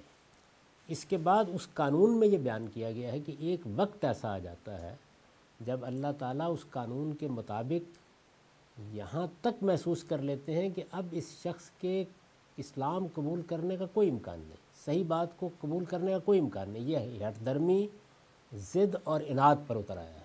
اس کی بہت ہی خوبصورت تعبیر وہ ہے جو سورہ نوح میں سیدنا نوح کی زبان سے اختیار کی ہے۔ کہ پروردگار میں نے تو اس ساری قوم کو بہت اچھی طرح جانچ پرکھ کر دیکھ لیا ہے۔ اب اس میں چھاچھ ہی چھاچھ ہے، اس کو جتنا جی چاہے بلو لیا جائے، اس میں کوئی مکھن نہیں نکلے گا۔ تو اس میں کہا کہ لم یلدو اللہ فاجرن کفارہ یعنی اب تو ان کے ہاں کوئی بچہ بھی اگر پیدا ہوگا تو وہ ایسا ہی نابکار ہوگا اور ایسا ہی منکر ہوگا۔ یہ صورت جب کسی شخص کے بارے میں ہو جاتی ہے تو پھر اللہ تعالیٰ اس کے دل پر مہر لگا دیتے ہیں۔ یہ دنیا ہی میں دی جانے والی سزا ہے۔ یہ موقع ہے جس پر پھر پیشین گوئی کر دی جاتی ہے کہ اب انجام کیا ہوگا۔ تو یہ دو الگ الگ موقع کی باتیں ہیں۔ یعنی اسے جب دعوت دی جا رہی تھی، وہ موقع وہ تھا کہ جس میں اس کے پاس مہلت تھی۔ اس نے جب سرکشی اختیار کر لی تو پھر بتا دیا گیا کہ اب انجام کیا ہونے والا ہے۔ تو یہ ایسے یہ ہے کہ اگر کوئی آدمی کام کرتا ہے، کسی نے کوئی ارتکاب کیا ہی نہیں ہے جرم اور چونکہ اللہ تعالیٰ کا علم ابدی ہے تو اس کے فیوچر میں جو جرم اس نے کرنا تھا کیا اس کی سزا جرم ارتکاب کرنے سے پہلے مل سکتی ہے؟ سنت اللہ یہی ہے کہ آپ کو موقع دیا گیا ہے اور اس میں جب تک برائی کا ارتکاب نہیں ہو جاتا اس کی خواہش پر بھی یعنی اس کے وقوع کے امکان تو الگ رہے اس کی خواہش اور اس کے ارادے پر بھی سزا نہیں ملتی۔ لیکن نیکیاں اور خیر وہ ارادے اور خواہش پر بھی جزا کا موجب بن جاتے ہیں۔ یعنی اس میں یہ بتایا گیا ہے جو واقعہ خضر جس کو کہتے ہیں عام طور پر خضر تو خیر ان کا نام آ گیا ہے صاف معلوم ہوتا ہے کہ اللہ تعالیٰ کا جو پیچھے نظام چل رہا ہے ایک تو ہم دیکھ رہے ہیں نا دنیا میں کیا ہو رہا ہے اس کے پیچھے جو نظام چل رہا ہے اس سے پردہ اٹھایا گیا ہے۔ اور سیدنا موسیٰ کو تعلیم دی گئی ہے کہ اس کائنات میں ایک پہلو سے قوانین ہیں جو کام کر رہے ہیں، دوسرے پہلو سے میں اس کے ایک ایک فرد کی براہ راست نگرانی بھی کر رہا ہوں۔ یعنی یہ دونوں پہلو جو ہیں، تاکہ اس میں غلط فہمی نہ ہو جائے۔ تو اس میں یہ بتایا گیا ہے کہ یہ جو تمہارے ہاں اموات ہو رہی ہیں، تو ایسا نہ خیال کرو کہ ایک آدمی ہے، اس کے ہاں ایک بچہ پیدا ہوا ہے، پلا بڑا جوان ہوا ہے ہم بعض اوقات اپنے علم کی بنیاد کے اوپر اس بچے کو لے جاتے ہیں۔ اس لیے کہ جو توقعات یا جو قاعدے ہم نے مقرر کر رکھے ہوئے ہیں اس ماں باپ کے لیے، ان میں یہ خلل انداز ہوگا۔ تو یہ اپنے علم کی بنیاد پر فیصلہ کر دیا۔ لیکن اگر وہ اس عمر کو نہیں پہنچا جہاں اس نے جا کے جرم کرنا تھا، تو اس کے لیے سزا کا قانون نہیں ہوگا۔ یعنی والدین کو نجات دلا دی گئی۔ ایک ایک بچے سے جو کچھ صادر ہونے والا تھا، جس کو اللہ تعالیٰ نے اپنے علم سے جانا، اس کی بنیاد پر اس کے دنیا سے اٹھانے کا فیصلہ کر لیا گیا ہے۔ لیکن جب تک ان افعال کا صدور نہیں ہوگا، اس وقت تک جزا و سزا کا مرحلہ نہیں ہوگا۔ والدین کو نجات دلا دی گئی اس سے۔ اگر ایسا ہوتا، وہ یہ جرائم کرتا، پھر ظاہر ہے کہ سزا بھی ہوتی، جزا بھی ہوتی۔ تو قانون کیا ہوا کہ جو چیز عمل سے متعلق ہے وہ عمل میں آئے گی تو جزا و سزا ہوگی۔ جو چیز علم سے متعلق ہے وہ علم بنے گی تو جزا و سزا ہوگی۔ اس سے پہلے اللہ تعالیٰ اپنے علم کی بنیاد پر مختلف فیصلے کر رہے ہیں، کرتے چلے جائیں گے۔ لیکن جزا و سزا کا معاملہ جو ہے وہ اس قانون کے مطابق ہوگا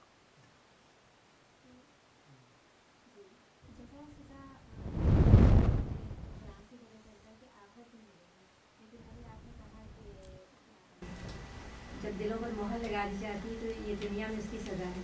تو ان دونوں کو کس طرح اس میں بھی قرآن مجید کی بات عادی لوگوں نے بیان کی یعنی اللہ تعالیٰ کے ہاں جزا و سزا کا سلسلہ اس دنیا سے شروع ہوتا ہے۔ جیسے اللہ تعالیٰ رسولوں کو بھیجتے ہیں، تو اسی دنیا میں ان کی قوموں کو ایک خاص مدت کے بعد سزا دیتے ہیں اور ان کے ماننے والوں کو جزا دیتے ہیں۔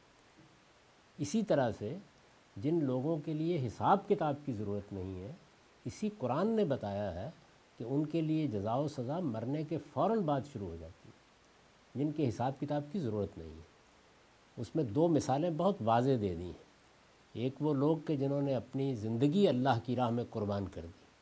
تو یہ کہا ہے کہ وہ جیسے ہی دنیا سے رخصت ہوتے ہیں، ان کو بشارت دی جاتی ہے، ان کے لیے اللہ کی عنایتیں شروع ہو جاتی ہیں، ان کو ایک نوعیت کی زندگی دے دی جاتی ہے جس کا تم لوگ شعور نہیں رکھتے۔ دوسری جانب وہ لوگ ہیں کہ جو خدا کے مقابلے میں سرکش ہو گئے، ان کی سرکشی طے ہو گئی۔ یعنی اس میں کسی حساب کتاب کی ضرورت نہیں ہے۔ اس میں فرعون کی مثال دی ہے کہ اس کے لیے اس کا ٹھکانہ شب و روز دکھایا جاتا ہے۔ تو یہ دو کیٹیگریز ہیں۔ اس کے بعد تیسرے ہمہ شمہ ہے اس کو قرآن مجید نے بڑی خوبصورت تعبیر دی ہے سورہ توبہ میں خلط و عملاً صالح و سیاح اچھائیاں بھی کی ہیں، برائیاں بھی کی یعنی عام آدمیوں کی طرح۔ اب ظاہر ہے کہ خلط و عملاً صالح و ہو گیا ہے۔ یعنی نہ تو فرعون کی طرح سرکشی اختیار کی ہے کہ ہر چیز ہی ختم ہو گئی، نہ ابو بکر و عمر ہیں۔ کہ گویا نیکی، خیر اور اعلیٰ اخلاق کا نمونہ بن گئے۔ درمیان میں ہے، خلط و عملاً صالح و ان کا حساب کتاب ہوگا اور اس کے بعد جو فیصلہ ہوگا وہ سنا دیا جائے۔ تو یہ تین الگ الگ کیٹیگریز ہیں۔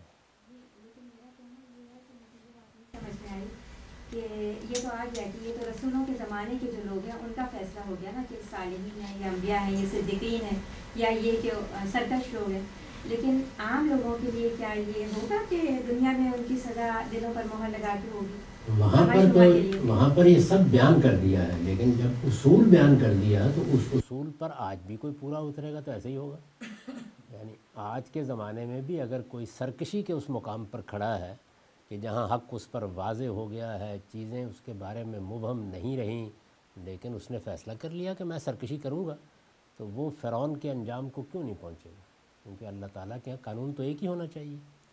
اسی طریقے سے اگر کسی نے آج اپنے رب کے لیے زندگی وقف کر دی ہے، سبقت کے مقام پر کھڑا ہو گیا ہے۔ قرآن مجید ہی میں دیکھیے مثلا، سورہ واقعہ میں یہ بتایا ہے کہ وہ لوگ جو اعلیٰ ترین درجہ ہے دین کا، وہ کون سا ہے؟ السابقون۔ اعلیٰ ترین درجہ۔ سلت من الاولین و کلیل من الاخرین۔ یعنی وہ یہ نہیں ہے کہ صرف پیغمبروں کے زمانے میں ہوں گے، بعد کے زمانے میں بھی ہوں گے۔ تو ان کو یہ درجہ کیوں نہیں ملے گا وہاں تو اصول کی مثالیں دی ہیں کہ قاعدہ کیا ہے۔ یعنی اگر حساب کتاب کی ضرورت نہیں، سرکشی کے اعتبار سے ہر چیز واضح ہے۔ تو فوراً بعد معاملہ شروع ہو جائے گا۔ اور اس کے برعکس اگر صورتحال ہے کہ نیکی میں خیر میں صلاح میں خدا کی بندگی میں کوئی کثر نہیں چھوڑی یہاں بھی کوئی ضرورت نہیں۔ لیکن خلط و عملاً صالح و سیاح نیکی بھی ہے برائی بھی ہو گئی ہے چلے ہیں دو قدم پھسل بھی گئے ہیں۔ یہ لوگ ہیں جن کا حساب کتاب ہونا۔ مقافات عمل تو دیکھیے ایک تعبیر ہے جو دنیا میں ہم نے اختیار کی ہے۔ کہ کبھی کبھی ہمارے جو رویے ہیں یا ہمارے جو طرز عمل ہے ان کا نتیجہ دنیا میں بھی نکل آتا ہے بھی نکل آتا ہے۔ یہ کوئی لازم نہیں تو اس کو کہتے ہیں کہ یہ مقافات عمل ہے کہ ظاہر الفساد فی البر والبحر والا کہ یہ مقافات عمل کا جو بہن نے پوچھا ہے؟ یہ قومی سطح پر ہے۔ یہاں پھر تھوڑی تفصیل ہے کہ ایک ہے افراد۔ افراد کے معاملے میں تو مقافات عمل کبھی کبھی نمونے کے طور پر ہوتی ہے۔ یعنی کسی آدمی نے سرکشی اختیار کی ہے تو نتیجہ بھی دنیا میں نکل آیا۔ یا غلط رویہ اختیار کیا ہے، کسی کے ساتھ ظلم کیا ہے تو سزا بھی مل گئی۔ ہوتا ہے، بارہ خود ہمارے مشاہدے میں آتا ہے۔ اسی طرح کوئی شخص اگر نیکی کی رائے اختیار کرتا ہے تو ایسا ہم کبھی کبھی دیکھتے ہیں کہ اللہ تعالیٰ بڑی کامیابی دیتا ہے، اللہ بڑی عنایتیں فرماتا ہے۔ یہ سب چیزیں جو ہے، یہ عام مشاہدے میں آتی ہیں۔ لیکن قوموں کا تو محشر یہی دنیا ہے۔ یعنی ان کی مقافات عمل قومی حیثیت سے ہوتی یہاں ہے۔ اس کو خود قرآن نے ایک دوسری جگہ بیان کر دیا، وہ آگے جب سنن زیر بحث آئیں گی تو تفصیل سے زیر بحث آئے گا کہ قوموں کا محشر یہ دنیا ہے، افراد کا محشر آگے قومیں ایک ترتیب کے ساتھ دنیا کے اسٹیج پر لائی جاتی ہیں اور پھر ان کے لیے یہی مقافات ہوتی ہے یہیں وہ مرتی ہیں، یہیں ان پر عذاب بھی آتا ہے، وہ یہاں ہی انجام کو پہنچ جاتی ہے تو یہ جو آپ نے آیت جس کا حوالہ دیا ہے، وہ اصل میں اس کو بیان کرتی ہے کہ جب کسی قوم یا اقوام یا دنیا پر حکومت والی کرنے والی قومیں کے ذریعے سے فساد پھیل جاتا ہے، تو پھر اللہ تعالیٰ یہی ان کی گردن بھی دبا دیتے ہیں۔ اس کو بھی ایک سنت اللہ کے طور پر بیان کیا ہے آگے۔ وہ زیر بحث آئے گا۔ اللہ تعالیٰ جو قوموں پر عذاب نازل کرتے ہیں رسولوں کی تقسیب کے نتیجے میں وہ صرف برے لوگوں پہ آتے ہیں یعنی جو ان کا انکار کرتے ہیں۔ تو قیامت کو کیسے مانا جا سکتا ہے کہ اللہ تعالیٰ اس کو سب لوگوں پر واقع کر دیں گے؟ یعنی یہ یعنی صفت ہے قرآن میں تو ایسی اس لیے قیامت ہے وہ اس کو قیامت کہتے ہیں اور یہ جو رسولوں کی جو تقسیب کرتے ہیں ان کو قیامت سغرا کہتے ہیں۔ قیامت کا. مطلب ہے جزا و سزا کے لیے کھڑے ہو جانا۔ یعنی کہ قیامت تو عذاب نہیں ہے قیامت کے نتیجے میں لوگ عذاب میں بھی ڈالے جائیں گے اور اجر بھی ملے گا۔ یعنی خود قیامت تو ایک واقعے کا بیان ہے۔ جیسے اس دنیا کو اللہ نے شروع کیا تو یہ ابتدا ہو گئی۔ اب اس میں ایک قانون ہے۔ تو ایسے ہی قیامت ہمارے دوبارہ اٹھنے کا نام ہے۔ اس کو دوسری جگہ بعض سے تعبیر کیا نا۔ یعنی سارے انسان دوبارہ اللہ کے حضور میں اٹھ گئے۔ تو اس کو آپ عذاب کیوں کہتے ہیں؟ یہ تو یعنی ایک بندہ مومن کے لیے سب سے بڑی خبر ہے کہ اپنے خالق سے ملاقات کا موقع مل رہا ہے۔ اس سے بعد ہوگا۔ پہلے اس واقعے کے بعد۔ یہ جو اللہ تعالیٰ ایسے ہی جیسے موت آنی ہے۔ یعنی اس میں کیا عذاب آ گیا؟ تو روز آ رہی ہے مجھے بھی آ رہی ہے آپ کو بھی آ رہی ہے؟ ایسے ہی پوری دنیا کو موت آ جائے گی۔ کے عمل کے دوران انسان عذاب نہیں ہے وہ ہی ہے۔ جیسے موت کا عمومی اعلان ہو گیا۔ تو یہاں یہ ساری چیزیں ہو رہی ہیں۔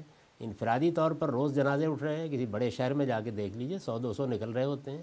اسی طرح بعض وقت زلزلہ آتا ہے کوئی اور اس طرح کی چیز آتی ہے وہ کوئی عذاب نہیں ہوتا۔ وہ اللہ کے قانون کے مطابق موت کا ورود ہو جاتا ہے۔ تو اسی طرح کی ایک عالمی موت واقع ہوگی۔ یہ کوئی عذاب نہیں ہے۔ جب وہ واقع ہوگی تو کس لیے ہوگی؟ تاکہ آج کے بعد اللہ تعالیٰ اس دنیا کو اس کی موجودہ صورت سے ختم کر کے نئی صورت دے۔ وہ یہ عمل ہے یہ ایک مثبت عمل ہے۔ اس کو عذاب نہیں کہنا چاہیے۔ اس کے بعد لوگ اٹھیں گے۔ اٹھنے کے بعد لوگوں سے ان کے اعمال کے لحاظ سے معاملہ ہو رہا ہے۔ قرآن سے کہ وہ عذاب کی شکل میں اچانک ظاہر منکرین کو بتایا جاتا ہے کہ تمہارے لیے وہ کیا بننے والی ہے۔ یعنی وہ اپنی ذات میں کوئی عذاب نہیں ہے، اس نتیجے کو بیان کیا جاتا ہے۔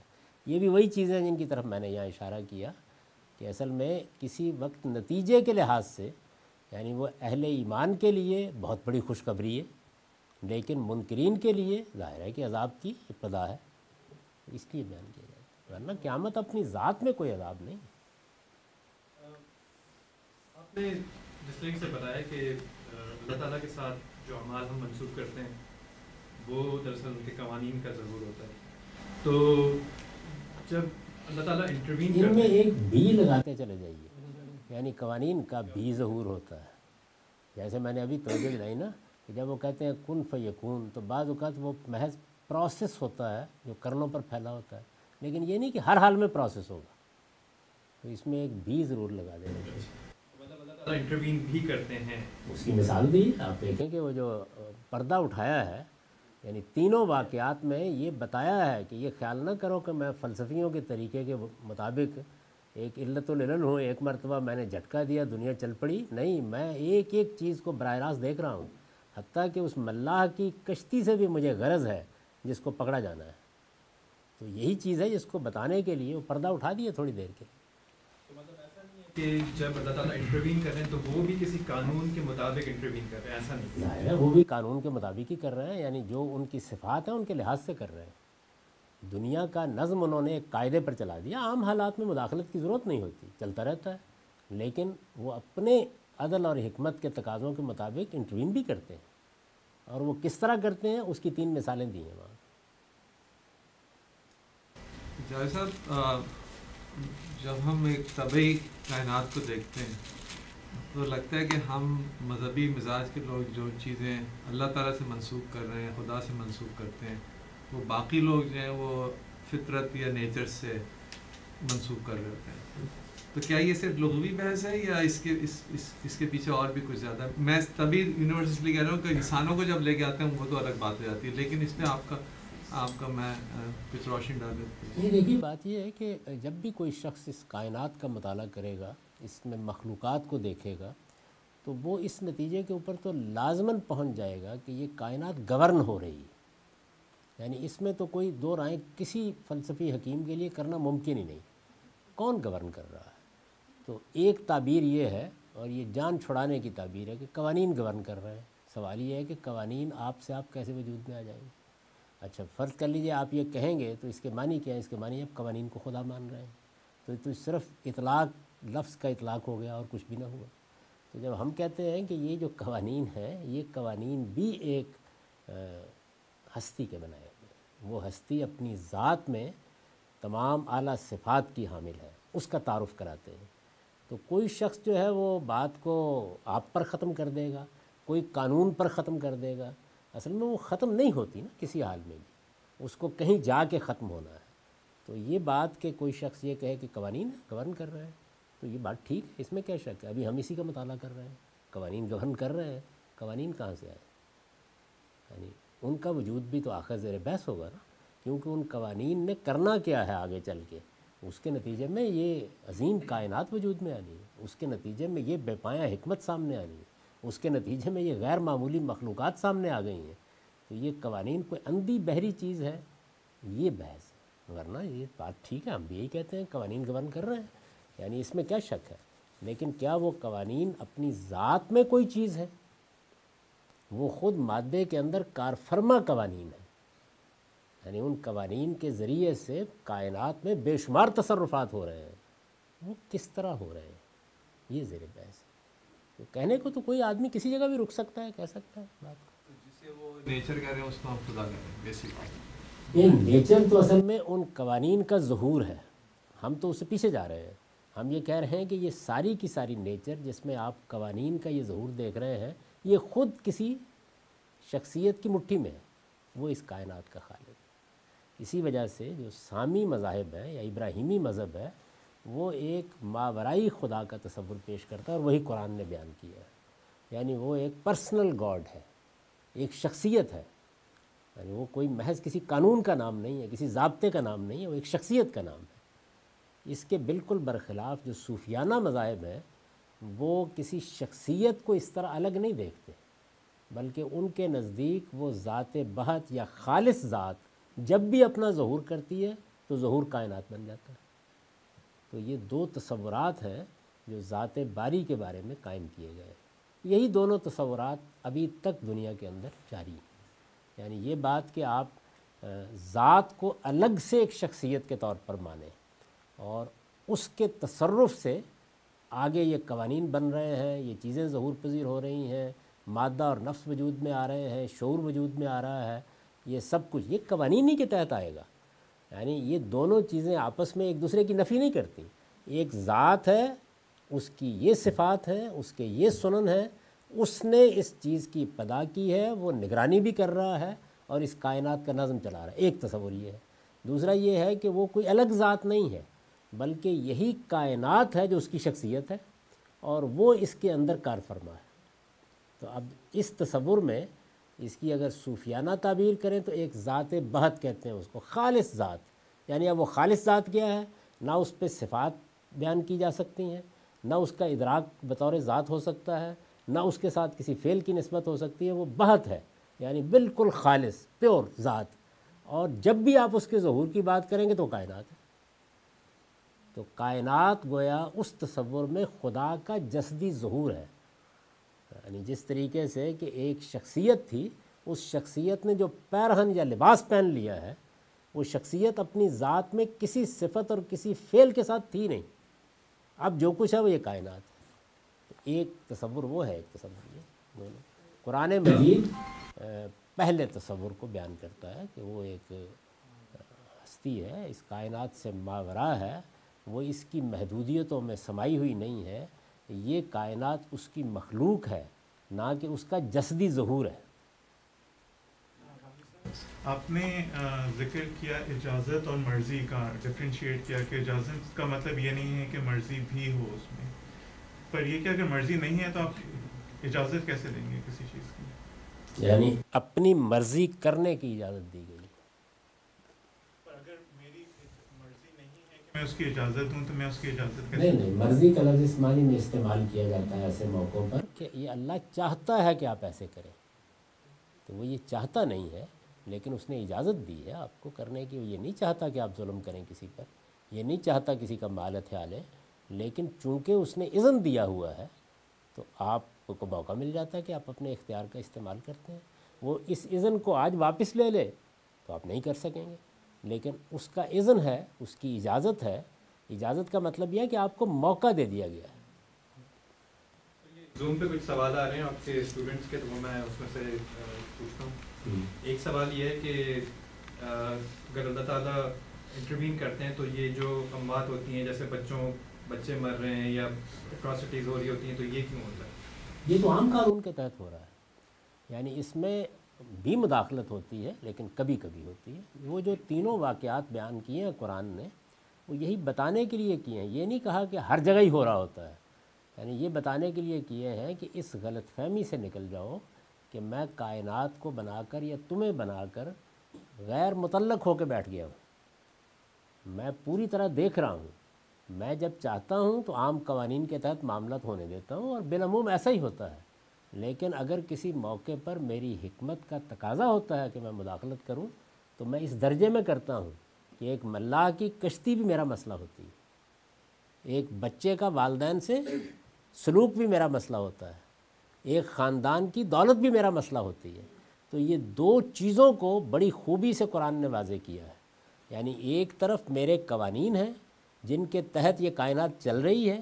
اب ظاہر ہے کہ اس میں چونکہ انسان عام مشاہدہ کرتا ہے تو یہ غلط فہمی بڑے بڑے فلسفیوں، حکماء کو بھی ہوئی کہ اصل میں اللہ تعالیٰ نے کائنات بنا کے جیسے کہ آپ ایک مرتبہ پانی کے تالاب میں ذرا ہاتھ مار دیں تو لہریں پیدا ہوں گی، پھر ہوتی چلی جائیں گی۔ تو یہ ایسے ہو رہا ہے۔ تو اللہ تعالیٰ نے اس غلط فہمی کی نفی کی ہے اور یہ بتایا ہے کہ قوانین بھی بنا دیے گئے ہیں، ان کے تحت معاملات چل رہے ہیں۔ لیکن میں ایک ایک چیز کو دیکھ بھی رہا ہوں۔ کہ ان قوانین کے تحت کسی معاملے میں اگر کوئی خرابی پیدا ہوتی ہے، میری حکمت اور میرے عدل کے تحت، تو اس طرح مداخلت بھی کرتا ہوں۔ تو ان دونوں کے توازن کو سمجھنا یہ قرآن مجید نے ہمیں سکھایا ہے کہ یہ دونوں کام ہو رہے ہیں۔ یعنی یہ خیال نہ کرنا، قوانین بھی کام کر رہے ہیں، کر رہے ہیں اپنے طریقے پر، لیکن جب میں مناسب سمجھتا ہوں تو ایسے مداخلت بھی کرتا ہوں۔ تو جو عام قانون اللہ تعالیٰ نے بنایا ہے، جو عام دنیا میں چل رہا ہے قانون اس میں تو یہ بات بالکل واضح ہے کہ موت کا ایک وقت نہیں مقرر کر دیا کہ ہر آدمی کو مثال کے طور پر ساٹھ سال کی عمر میں آئے گی یا سو سال کی عمر میں آئے گی۔ موت بچے کو بھی آ رہی ہے، چھوٹوں کو بھی آ رہی ہے، بڑوں کو بھی آ رہی ہے۔ موت ایک نوجوان کو بھی آ رہی ہے، بوڑھے کو بھی آ رہی ہے۔ اسی طریقے سے وہ انفرادی تو آئی رہی ہوتی ہے، اجتماعی بھی آ جاتی ہے۔ تو موت کے بارے میں یہ قاعدہ نہیں بنایا اللہ تعالیٰ نے کہ اس کا ایک مقرر دن ہے سب کے لیے طے کر دیا ہے کہ سو سال کی عمر میں آئے گی یا پچاس سال کی عمر میں آئے گی، وہ مختلف وقتوں میں آ رہی ہے۔ اب یہ عام قانون چل رہا ہے۔ اس میں بعض موقعوں کے اوپر عبرت کے لیے، بعض موقعوں پر نصیحت کے لیے، بعض موقعوں پر کسی کو بچانے کے لیے، بعض موقعوں پر اس قانون کے مطابق انسانوں نے زندگی بسر کر رہی ہے، ان کی مدد کرنے کے لیے وہ خود بھی مداخلت کرتے ہیں۔ لیکن وہ بعض موقعوں پہ کرتے ہیں۔ عام حالات میں ایسے ہی۔ اچھا پھر یہ بات بھی بتا دی ہے کہ جس وقت یہ دنیا ختم ہو کے وہ اصل دنیا وجود میں آئے گی، تو یہ خیال نہ کرو کہ یہ چھوٹے بچے تھے، یہ سب تھے، اس دنیا ہی کے لیے یہ سب کچھ بنایا گیا ہے۔ ان بچوں کو بھی لے جانا ضروری ہے کیونکہ وہ بچے چاہیے، ورنہ پیدا کرنے پڑیں گے۔ تو چونکہ وہ جزا و سزا کی دنیا ہے دیکھیے قرآن مجید نے تصویر کھینچی ہے کہ جو بچے یہاں سے رخصت ہو رہے ہیں، وہ وہاں ولدان المخلدون ہو جائیں گے، بچے ہی رہیں گے، تاکہ بچوں کی جو رونقیں ہیں، بچوں کے بارے میں کہا ہے نا، ایک عارف نے کہ بچوں کی سب سے بڑی خرابی ہے کہ بڑے ہو جاتے ہیں۔ تو قرآن نے اس کا جواب دیا ہے کہ بچے بچے ہی رہیں گے اور ہر طرح کے ہوں گے۔ یعنی تاکہ وہ جو رونق یہاں پہ بچوں سے پیدا ہوتی ہے، اس سے بھی وہ دنیا محروم نہ رہے۔ ایک بہت بڑے نقشے کو سامنے رکھ کر اس کی ابتدا یہاں سے کی گئی۔ تو بہت سی چیزیں جو یہاں ہو رہی ہیں، بچے کیوں مر جاتے ہیں؟ چھوٹے بچوں پر کیوں آفت آ جاتی ہے؟ آپ اللہ تعالیٰ کے زاویے سے دیکھیں تو وہ تو ان سب کو لے جا رہا ہے تاکہ وہ اپنی اصل دنیا کو آباد کرے اسی وجہ سے یہ سوال لوگوں کے سامنے رہتا ہے نا کہ جی یہ دیکھیں ایک چھوٹا سا زمین سیارہ ہے، اس کے اوپر انسان بستا ہے، اتنی بڑی کائنات یعنی گرفت میں نہیں آتی، نوری سالوں کے فاصلے ہیں۔ اس زمین اس زمین کی سینکڑوں قسم کی زمینیں پڑ جائیں، اتنے بڑے بڑے سیارے ہیں۔ جواب دیا اس کا کہ یہ تم اس دنیا میں پھنس کے رہ گئے ہو۔ میں نے یہ تمہارے لیے بنا رکھی ہوئی ہے، یہ میٹیریل ہے، اس کو اکٹھا کروں گا اور ایک نئی دنیا بنا لوں۔ جی۔ اور جزا کا فیصلہ اللہ تعالیٰ کی سنت کے مطابق ہونا ہے یعنی کہ نیک لوگ جنت میں جائیں گے اور جو لوگ برے کام کرتے ہیں وہ جہنم میں جائیں گے، تو پھر کیا شفاعت کا کانسیپٹ اس سے متصادم نہیں ہے؟ کیونکہ شفاعت تو اسی کی کی جائے گی جو جہنم میں جا رہا ہوگا، جو جنت میں جا رہا ہوگا، اس کو شفاعت کی ضرورت ہی نہیں۔ یہ ہم ہر چیز کو سیاہ اور سفید میں کیوں دیکھتے ہیں؟ یعنی جس وقت ہمارا مقدمہ خدا کی عدالت میں پیش ہوگا، تو کیا یہ مقدمہ بالکل سیاہ اور سفید کی طرح ہوگا؟ بہت سے لوگ ہیں کہ جو نیکی اور خیر میں کمال پر ہوں گے، بغیر کسی حساب کے چلے جائیں گے۔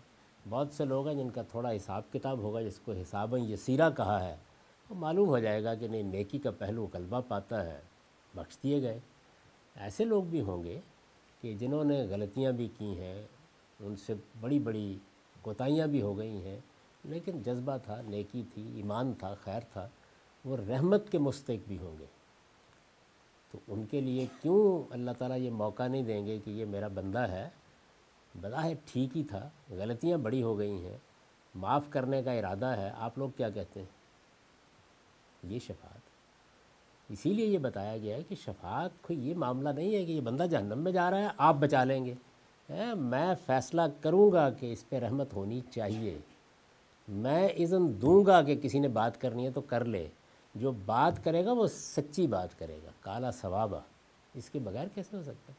تو شفاعت اصل میں ایک مرحلہ ہے میرے صاف ہونے کا۔ یعنی میں نے اپنے آپ کو پیش کیا۔ ہاں، اعمال کی بنیاد پر سیاہ اور سفید میں تو نہیں ہو سکا معاملہ، لیکن افو درگزر کا معاملہ ہو سکتا ہے۔ میں مستق ہو گیا ہوں افو درگزر کا۔ اللہ تعالیٰ اگر افو درگزر کا فیصلہ کر لیں گے تو پھر عزت افزائی کے لیے پیغمبروں سے بھی، نیک لوگوں سے بھی کہیں گے کہ آپ کیا کہتے ہیں اس کے بارے میں؟ کیا خیال ہے اس کو؟ معاف نہ کر دیا جائے۔ یہ معافی وہ نہیں ہے کہ جہنم کا مستق ہو گیا ہے، نہیں، رحمت کا مستق ہو گیا ہے۔ تو ایک وہ ہے کہ جو جنت کے مستق ہو گئے، ایک وہ ہیں جو جہنم کے مستق ہو گئے، اور ایک ہمارے جیسے ہیں جو رحمت کے مستق ہو گئے۔ یہ بھی ایک کیٹیگری ہے۔ شفاعت ان کے لیے۔ اس کی بات بڑی لطیف مثالیں بھی قرآن نے دی ہیں۔ مثلا یہ کہا ہے کہ ایک وہ لوگ ہیں کہ جن سے کوئی بڑی سے بڑی غلطی ہو جاتی ہے۔ یا مرون سو اب جہالہ فوراً توبہ کرتے ہیں۔ فرمایا، مجھ پر لازم ہے کہ ان کی توبہ قبول کر لیتا ہوں اس کے بعد کہا ہے کہ دوسرے وہ ہیں کہ جو موت تک ٹالتے رہتے ہیں۔ یہاں تک کہ جس وقت نظر آ جاتا ہے کہ اب فرشتہ ہاتھ میں زنجیر پکڑے ہوئے گرفتار کرنے کے لیے آ گیا ہے، اس وقت توبہ کرتے ہیں۔ ہرگز معاف نہیں کروں گا۔ لیکن درمیان میں بھی تو ہے نا بہت سے۔ ان کے بارے میں خاموشی اختیار کر لیے۔ اصل میں یہ درمیان والے ہی بہت زیادہ ہوں گے۔ یہ سب خدا کی رحمت کے مستحق ہو جائیں گے۔ ہم نے کاز اور افیکٹ سمجھا، ہم نے کہا کہ ایکشن ہے، پھر اس کے اسٹیپس ہیں اور اس کے رزلٹ آتا ہے۔ فزیکل ورلڈ میں تو وہ ایک پرڈکٹیبل طریقے سے چلتا ہے۔ لیکن انسانوں کے معاملے میں یہ ہے کہ اس کے ایکشن سے اس کا رزلٹ بنتا ہے۔ تو کیا یہ انپرڈکٹیبل اور ویریبل نہیں ہو گیا؟ لیکن ہم تو ایسے ہی سمجھتے رہے کہ ایوری تھنگ سارا ہے، اللہ کے نظام میں، اللہ کے پاس ساری معلومات ہے تو وہ پورا پرڈکٹیبل ہے۔ لیکن یہ یہ جو ہے پرڈکٹیبل کس کے لیے؟ یعنی ہمارے لیے؟ ہم تو بہت سی چیزوں سے واقف نہیں رہتے ہمیں لوگوں کے نہ باطنی احوال کا علم ہے، نہ نیتوں کا علم ہے، نہ ارادوں کا علم ہے۔ اس میں زیادہ تر ہم کیا سرائی کر رہے ہوتے ہیں۔ تو اللہ تعالیٰ جب یہ معاملہ کرے گا، تو وہ ان ساری چیزوں کا لحاظ کر کے کرے گا۔ یہاں جو چیز اس وقت زیر بحث ہے، وہ یہ ہے کہ اللہ بندوں کے ساتھ کیسے معاملہ کرتا ہے۔ یعنی اس نے اس دنیا میں یہ پوری کائنات اسی کی بنائی ہوئی ہے، لیکن ایک مخلوق ایسی بھیج دی ہے جس مخلوق کو ارادہ اور اختیار دے دی ہے۔ اب اس کے ساتھ کیسے معاملہ کرتا ہے؟ اس کو قرآن سنت اللہ کہتا ہے۔ اس میں یہ جو عام قوانین ہیں، وہ میں نے محض مثال دے کے سمجھانے کی کوشش کی کہ جس طرح سے ہم بعض قوانین کا مطالعہ کرتے ہیں، تو اللہ کے بندوں کے ساتھ معاملہ کرنے کے بھی کچھ قوانین ہیں۔ یہ قوانین تو اللہ تعالیٰ نے جاری کر دی ہیں، جب چاہے ان کو ختم کر دے، جب چاہے ان کی خلاف ورزی کر دے۔ اس میں اس کا کوئی وعدہ نہیں۔ لیکن ہمارے ساتھ جو معاملہ ہے، اس میں وہ کہتا ہے کہ کبھی تبدیلی نہیں کرتا۔ تو اس لیے یہ ضروری ہے کہ ان قوانین کو پڑھ لیں۔ وہ قوانین اور ان کے نتائج، وہ پریڈکٹیبل ہے تمام تر اس لیے کہ ان میں تبدیلی ہوتی نہیں کوئی۔ آج کے کلاس کا ٹائم ختم ہوا چاہتا ہے۔ تو ان شاء اللہ کل کلاس کے لیے تشریف لے کے آئیے۔ اور اس ویب سائٹ کے اوپر اپنی جب بھی آپ آنا چاہیں تو رجسٹر پلیز کر لیجیے تاکہ ہم یو نو اکاؤنٹ کر سکیں کتنے لوگ آ رہے ہیں۔ نیکسٹ نیکسٹ سیٹرڈے ان شاء اللہ پھر میزان کا یہ والا کنٹینیوشن ہوگا اور سنڈے کو پھر اگلا البیان اور قرآن اور حدیث کی کلاس ان شاء اللہ ہوگی میری برسوں کی ایسی مصروفیت ہے دو دن کی اور اس کا سلسلہ منقطع ہو گیا تھا۔ میری بھی اللہ تعالیٰ سے دعا ہے آپ بھی دعا کیجیے کہ اس سلسلے کو اللہ جاری رکھنے کی بھی توفیق دے۔ اور جو چیزیں اس میں پڑھانے پیش نظر ہیں وہ پوری پڑھائی بھی جائے آمین